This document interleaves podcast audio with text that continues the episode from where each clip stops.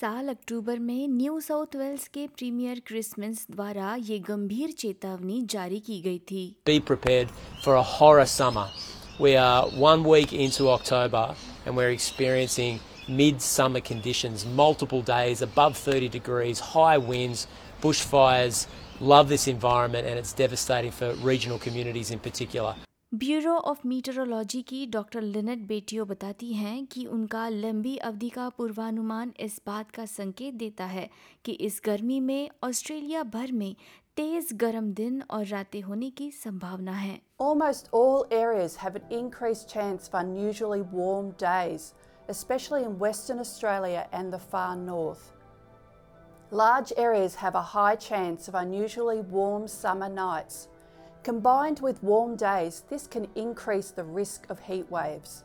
The summer bushfire outlook from Australian fire agencies shows an increased fire risk for most of Queensland, large areas of New South Wales, and the Northern Territory, with pockets in every other state.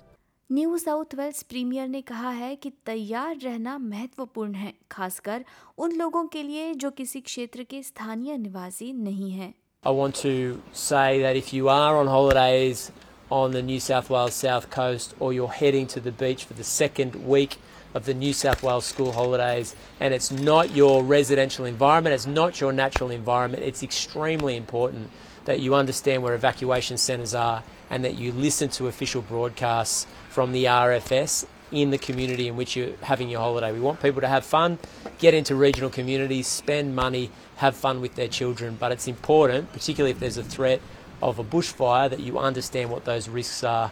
Federal सरकार पहले से ही तैयारी कर चुकी है सरकार ने सितंबर में कैनबरा में बुशफायर की संभावना को देख एक शिखर सम्मेलन आयोजित किया था, जिसमें आपातकालीन सेवा मंत्री मरे वॉट ने कहा था कि वे ये सुनिश्चित करने के लिए प्रतिबद्ध हैं कि राज्य और क्षेत्रीय सरकारें अपनी तैयारियों के साथ एक ही स्तर पर हो। We know as we look around the country that we're already in bushfire season in a number of parts of the country. Fiona was talking to you about the hundreds of homes that were lost in her electorate during the Black Summer fires, and we understand already this year there have been around 20 homes and properties destroyed just in New South Wales alone because of the fires, and the season is really just getting going. And that's why it's been so important uh, that governments are working together to make sure that we're as well prepared as possible. We're certainly stepping up at the federal level to support states and territories to be as well prepared as they possibly can be. अब जब गर्मियाँ आ रही हैं तो चेतावनियाँ हमेशा की तरह पूर्व सूचक हैं 2019 की बुशफायर के बाद से ऑस्ट्रेलियाई बीमाकर्ताओं ने आग और बाढ़ के संबंध में 13 बिलियन डॉलर से अधिक का भुगतान किया है इंश्योरेंस काउंसिल के एंड्रयू हॉल ने कहा है कि अगर हमने बुशफायर से निपटने की अपनी क्षमता में सुधार नहीं किया तो प्राकृतिक आपदाओं की लागत एक बड़ा बोझ बन जाएगी Australia must tell a better story when it comes to resilience. For too long, we've built too many homes in areas that are subject to risk. And because insurance prices the risk, our insurance premiums have been going up and up. In the last two years alone, Australia's reinsurance internationally has jumped around 20 to 30%.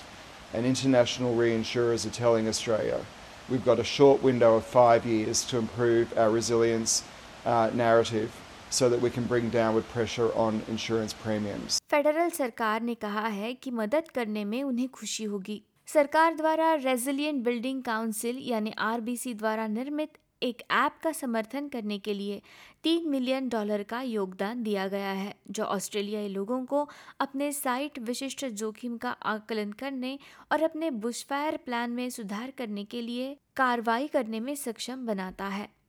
परिवार अपने घरों में व्यावहारिक साक्ष्य आधारित bushfire से सुरक्षा में सुधार करने के लिए एक अनुकूलित कार्य योजना प्राप्त कर सकते हैं। आरबीसी से केट कॉटर का कहना है कि जैसे ही आप सुरक्षा में सुधार करते हैं आपके घर की स्थिति रेटिंग ऐप के माध्यम से अपडेट हो जाती है What's really exciting, I guess, about this app and what makes it a world first is applying 80 years of Australians be better prepared for natural disasters. Um, there's, the app is really easy to use. It takes about 20 minutes to control risks, what their rating is, what it could be, and what actions that they could take that are specific to their home. um, the safety of communities and individual families and homes. So we're really excited to put this work, um, it's been a, a decade of work out into the community. स्थानीय समुदाय अन्य तरीकों से भी तैयारी कर रहे हैं स्वान हिल में क्षेत्रीय विक्टोरियन शहर में जोसा टेकी वुनीमासी जैसे कुछ स्थानीय लोगों ने अपनी स्थानीय अग्निशमन इकाइयों के साथ स्वयं सेवा करने के लिए आगे कदम बढ़ाया है उन्होंने अक्टूबर में एसबीएस न्यूज़ के साथ बात की थी It was a boring part for me to just back from work, stay at home, and nothing to do. So I, I rather put myself out, like coming and help the community, like we did back at home in Fiji. We always help each other. SBS news के लिए Debra ग्रॉड की इस report को SBS Hindi से आपके लिए प्रस्तुत किया, प्रियंका हथवर्णे ने।